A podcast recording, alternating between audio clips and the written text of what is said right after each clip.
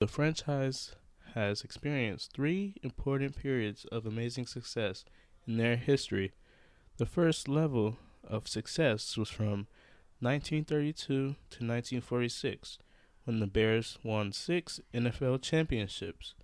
Within that period of time, the Chicago Bears had a 73 0 famous victory over the best loved Washington Redskins in the NFL championship game. The score is still an NFL record.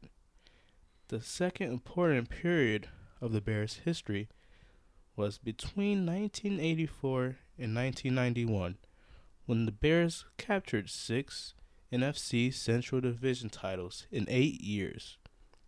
When the Chicago Bears defense is strong and they are having an amazing year, usually journalists and fans bring up the team as the monsters of the Midway.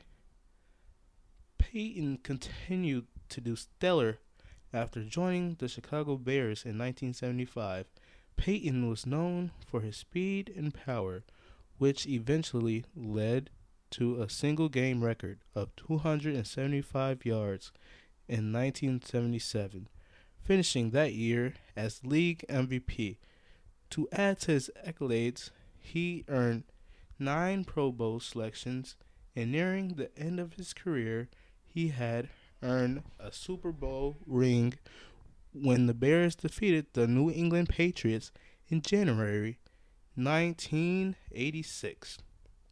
Walter Payton had a pile of NFL records upon his re- retirement in 1987, including his rushing record of 16,726 yards.